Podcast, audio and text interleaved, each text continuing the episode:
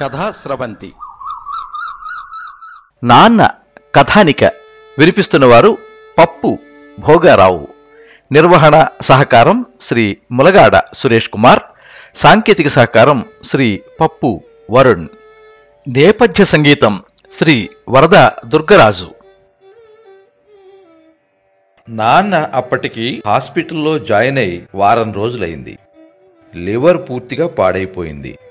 మరో రెండు మూడు రోజులు మించి బతకరని డాక్టర్లు తేల్చేశారు. మొదటి రెండు రోజులు ఐసీయూ గదిలోకి వెళ్ళటానికి నాకు ఇబ్బందిగా అనిపించలేదు కానీ నాన్నకు నేను ప్రామిస్ చేశాక ఇప్పుడు ఆ గదిలోకి వెళ్ళాలంటే మాత్రం భయం వేస్తోంది కానీ తప్పదు. మెల్లగా ఆ గదిలోకి వెళ్ళాను. ఆ స్థితిలోనూ నాన్న నా వంక బేలగా చూశారు. ఆయన కళ్ళలో ఒక్కటే ప్రశ్న. నువ్వు చేయగలవా? పెదవులు బిగబట్టాను. మాట ఇచ్చినప్పుడు చాలా సులభం అనిపించింది. ప్రయత్నం ప్రారంభించగానే ఎంత కష్టమో అర్థమైపోయింది. చేయగలనన్న నమ్మకం నాకు మెల్లగా తగ్గిపోతోంది. మరో రోజో రెండు రోజులో. నేనెంతో ఇష్టపడే నాన్న నన్ను ఈ లోకమే వదిలి వెళ్ళిపోతారు. డాక్టర్లు ఆ విషయం తేల్చి చెప్పేశారు. నాన్న నాకు జీవితంలో అన్నీ సమకూర్చి ఇచ్చారు. కానీ ఏనాడు ఏదీ అడగలేదు. చనిపోతానని తెలిసాక ఒక్క కోరిక ఒకే ఒక్క కోరిక కోరారు. ఎరా నవీన్ నేను చనిపోతే నా శవాన్ని మీ అమ్మ సమాధి పక్కనే ఖననం చేయగలవా? అది ఆయన కోరినప్పుడు చాలా చిన్న కోరికలా అనిపించింది. అందుకే దానికి అంత పెద్ద ప్రాధాన్యం ఇవ్వకుండా అలా అనకు నాన్న మీకేం కాదు అంటూ తనకు బతుకు మీద భరోసా ఇచ్చే ప్రయత్నం చేశాను. నాకు ఇప్పుడు ఏమవుతుందో రేపేమవుతుందోనన్న భయం లేదురా. ఎప్పుడు ఎలా జరిగినా చివరికి అక్కడికి చేరుకోవాలనే కోరిక మాత్రమే మిగిలింది. నేను వెళ్ళిపోయాక నాకేం కావాలో నిన్ను అడుగుతున్నాను. నాకు కావలసింది చేయగలవా? తప్పకుండా చేస్తాను నాన్న. మూడు రోజుల క్రితం నాన్నకు మాటిచ్చాను. మర్నాటి నుంచి ఆయన నన్ను మరింత పరిశీలనగా చూడటం మొదలుపెట్టారు. రెండో రోజు నా ముఖంలో నిరాశ కదలాడటం ఆయన గమనించినట్టున్నారు. అందుకే అడిగేశారు నేను అడిగింది చేయగలవా? ఆ ప్రయత్నంలోనే ఉన్నాను నాన్న.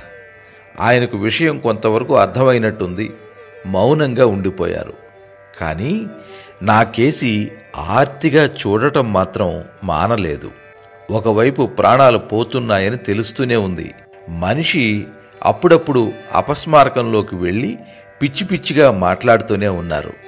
కానీ కాసింత తెలివి వచ్చినా నాకేసి అలా ప్రశ్నకు జవాబు కోసమే ఎదురు చూస్తున్నారు ఐసీయూలోంచి నెమ్మదిగా బయటకు నడిచాను. కారిడార్లో నా కోసం ఎదురు చూస్తున్న నా భార్య ప్రమద్వర నా ముఖం చూసి అడిగింది. ఏంటి ఆయన అడిగిన దాని గురించి ఆలోచిస్తూ బాధపడుతున్నారా? అవును కాదుల మధ్య తల ఆడించాను ప్రతి సమస్యకు పరిష్కారం ఉంటుందన్నట్టు ఆమె అంది. చేస్తానన్నారు కదా చేస్తాననే చెప్పండి. అదే భ్రమలో ఆయనను పోనివ్వండి. పోయాక ఏం జరిగిందన్నది ఆయనకి తెలియదు కదా. మనం ఆ దహన సంస్కారాలేవో ఇక్కడే చేసేద్దాం. నేను మా ఆవిడకేసి నిరాభావంగా చూశాను. మనుషుల్ని మోసం చేయటం అలవాటైపోయింది. చివరకు శవాలను కూడా మోసం చేయటం నేనేం మాట్లాడకపోయేసరికి తను కాస్త ఈసడింపుగా తల పక్కకి తిప్పుకొని తన పిల్లల దగ్గర వెళ్ళి అక్కడే ఉన్న కుర్చీలో కూర్చుండిపోయింది. నిన్నటి నుంచి చేసిన నా ప్రయత్నాలను గుర్తు చేసుకుంటూ అలా నిలబడిపోయాను. విన్నప్పుడు చాలా చిన్న విషయంలా అనిపించింది. శవాన్ని ఓ పల్లెకు చేర్చి ఆయన కోరుకున్న చోట పూడ్చిపెట్టడం. అది నాన్న మాస్టారుగా ఉద్యోగం చేసిన ఊరు. నేను పుట్టి పెరిగింది ఆ పల్లెలోనే. ఆరేళ్ళ క్రితం వరకు నాన్న అమ్మతో కలిసి ఆ ఊళ్ళోనే ఉండేవారు. అమ్మ చనిపోయాక తనను ఒంటరిగా ఉంచడం ఇష్టం లేక హైదరాబాద్ తీసుకొచ్చేశాను. ఆ ఊరు సిటీకి ఆరు వందల కిలోమీటర్ల దూరంలో ఉంది. అంబులెన్సులో ఆ ఊరికి శవాన్ని తీసుకెళ్ళడం పెద్ద కష్టం కాదు. కానీ శవాన్ని తిన్నగా శ్మశానానికి తీసుకెళ్ళలేం. అలా చేయకూడదని శాస్త్రం చెబుతోంది. ఏదో ఇంట్లో దించి అక్కడి నుంచి ఊరేగింపుగా శ్మశానానికి తీసుకెళ్ళాలి. ఒకప్పుడు ఆ ఊళ్ళో మాకు బంధుమిత్రులు ఎక్కువగానే ఉండేవారు. కానీ నేను హైదరాబాద్ వచ్చేసాక వాళ్ళతో రిలేషన్స్ మెయింటైన్ చేయలేకపోయాను. అందులోనూ దూరపు వరసైన పెదనాన్న పిన్ని అంటూ వరుసలు కలిపి ఆప్యాయంగా మాట్లాడుకున్న ఆ తరం వాళ్ళు వెళ్ళిపోయారు. ఇప్పుడు పొరుగింటితో కూడా సంబంధం అవసరం లేదనుకుని టీవీ మొబైల్ ఫోన్లతో గడిపే మనుషులు ఎక్కువైపోయారు.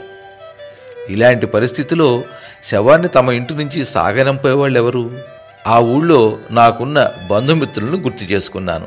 వాళ్ళలో నాకు మొదటగా గుర్తొచ్చింది మా బాబాయ్ కొడుకు వీరమోహన్. ఈ మధ్యకాలంలో వాడికి కనీసం ఫోన్ కూడా చేయలేదు. రెండేళ్ళ క్రితం వాళ్ళ అమ్మాయి పెళ్ళికి పిలవడానికి వచ్చాడు. బాగా బిజీగా ఉండడంతో పెళ్ళికి వెళ్ళలేకపోయాను. మనుషులతో అనుబంధాలను కాపాడుకోవడం కన్నా ఇతరత్ర బిజీలు మనిషికి ఎక్కువైపోయాయి. నేను అందుకు అతీతుణ్ణి కాదు. అందుకే వాడికి ఫోన్ చేయాలంటే కాస్త ఇబ్బందిగా అనిపించింది. కానీ తప్పదు కాబట్టి చేశాను. నాన్న ఒకే ఒక ఆఖరి కోరిక చెప్పి తన మరణానంతరం అక్కడికి తీసుకొస్తానన్నాను. మీ ఇంటి నుంచి నాన్నను సాగునంపుదాం అని అడిగాను. ఓ అరగంట ఆగి ఫోన్ చెయ్యి అన్నాడు వాడు. అరగంట ఆగి ఫోన్ చేశాక అప్పటికే కుటుంబ సభ్యులతో మాట్లాడాడేమో విషయం వివరించాడు. సారీ అన్నయ్య ఈ వారంలోనే మా పెద్దమ్మాయి అల్లుడు ఆస్ట్రేలియా నుంచి వస్తున్నారు. వాళ్ళ ఇంట్లో ఉన్నప్పుడు ఈ కార్యక్రమం అంటే బాగా ఇబ్బందిగా ఉంటుంది అంటున్నారు. అందులోనూ అమ్మాయికి సంవత్సరం బాబు ఏమనుకోకు అన్నాడు. జీవితంలో ఏ విషయంలోనూ తిరస్కారం భరించలేని స్థితి నాదని నా ఉద్దేశం.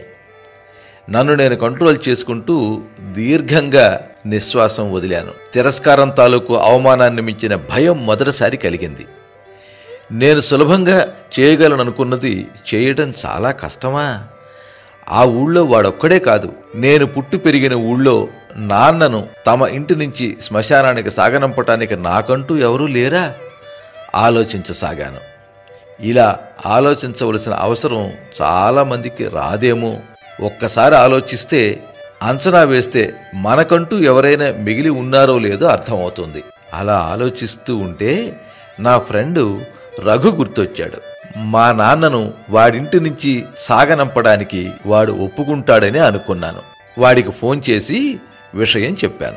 వాడు సారీ అంటూ అలా అనడానికి గల కారణాలు వివరించాడు.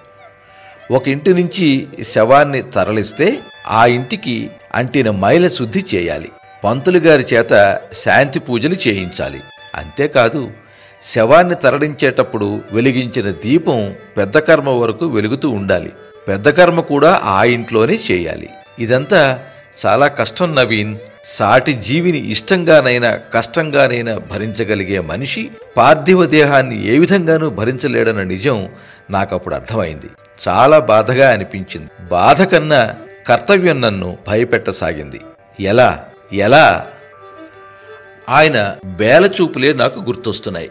ఎంతో గొప్ప స్థితిలో ఉన్నాననుకున్న నేను నాన్న కోరిన ఆఖరి చిన్న కోరికను తీర్చలేకపోవడమా? బాధగా ఉంది. భయమేస్తోంది. నా మీద నాకే జాలి కలుగుతోంది. అలా ఆలోచిస్తూ ఉంటే రామ్మోహన్ గుర్తొచ్చాడు.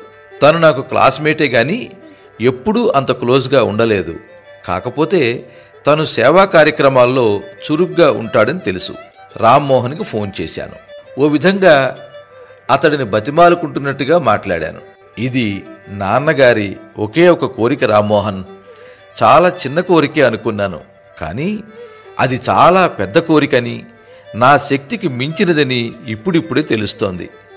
మర్చిపోయిన పుట్టిన ఊరి మట్టిలో కలవటం ఎంత కష్టమో అర్థమవుతోంది. ఇందులో నాన్న తప్పేం లేదు.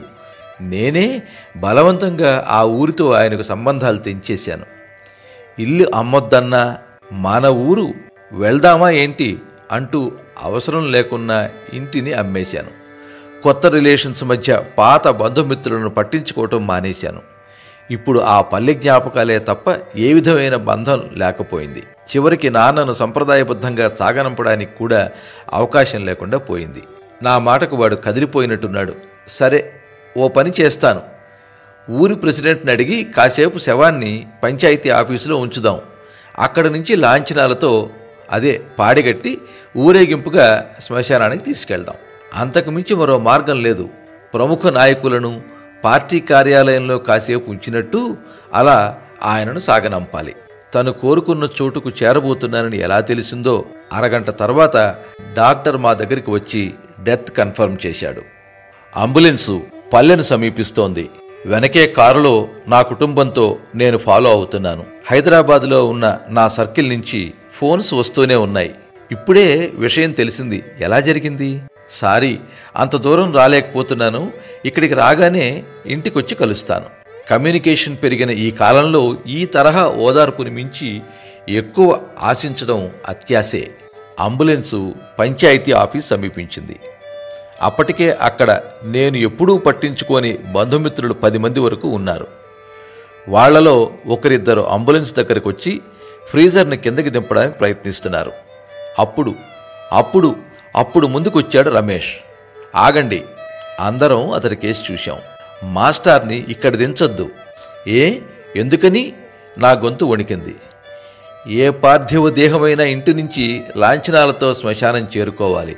కేవలం అనాథ శవాలు మాత్రమే మార్చురి నుంచో పంచాయతీ ఆఫీసుల నుంచో శ్మశానానికి చేరుకుంటాయి. నాలో భయం బాధ దుఃఖం కోపం కలగలిసిన నిస్సహాయత. మా నాన్న దగ్గర చదువుకున్న వీడు చివరకు ఆయనను అనాథ శవంలో కూడా సాగనంపకుండా అడ్డబుడుతున్నాడా నేనేదో అనబోయేంతలో రామ్మోహన్ వాడిని అడిగాడు. అయితే ఇప్పుడు ఏమంటావు? ఆయన నాకు చదువు చెప్పారు. తల్లి తండ్రి గురువు దైవం అన్నారు. తల్లిదండ్రుల పట్ల ఎంత బాధ్యత ఉంటుందో గురువు పట్ల కూడా అంత బాధ్యత చూపించడమే ధర్మం. అందుకే ఆయన పార్థివ దేహాన్ని మా ఇంటికి తీసుకెళ్ళాలనుకుంటున్నాను. అక్కడున్న వాళ్ళందరూ వాడికేసి నమ్మలేనట్టు చూశారు. నాకు మాత్రం అదో అద్భుతంలాగే అనిపించింది. అంతకు మించి మనిషి మరలించలేదు అనుకున్నాను. ఎందుకంటే ఏ రక్త సంబంధము లేకుండా శవాన్ని తన ఇంటి నుంచి సాగనంపే మానత్వం ఎవరికుంటుంది ఎందరికి ఉంటుంది శవం రమేష్ ఇంటికి చేరుకుంది. అప్పటి వరకు పట్టుమని పది మంది లేరు కానీ శవం శ్మశానానికి బయలుదేరగానే ఊరు ఊరంతా వెనక నడిచింది. నా స్థితి హోదాల కారణంగా వారెవరూ రాలేదు.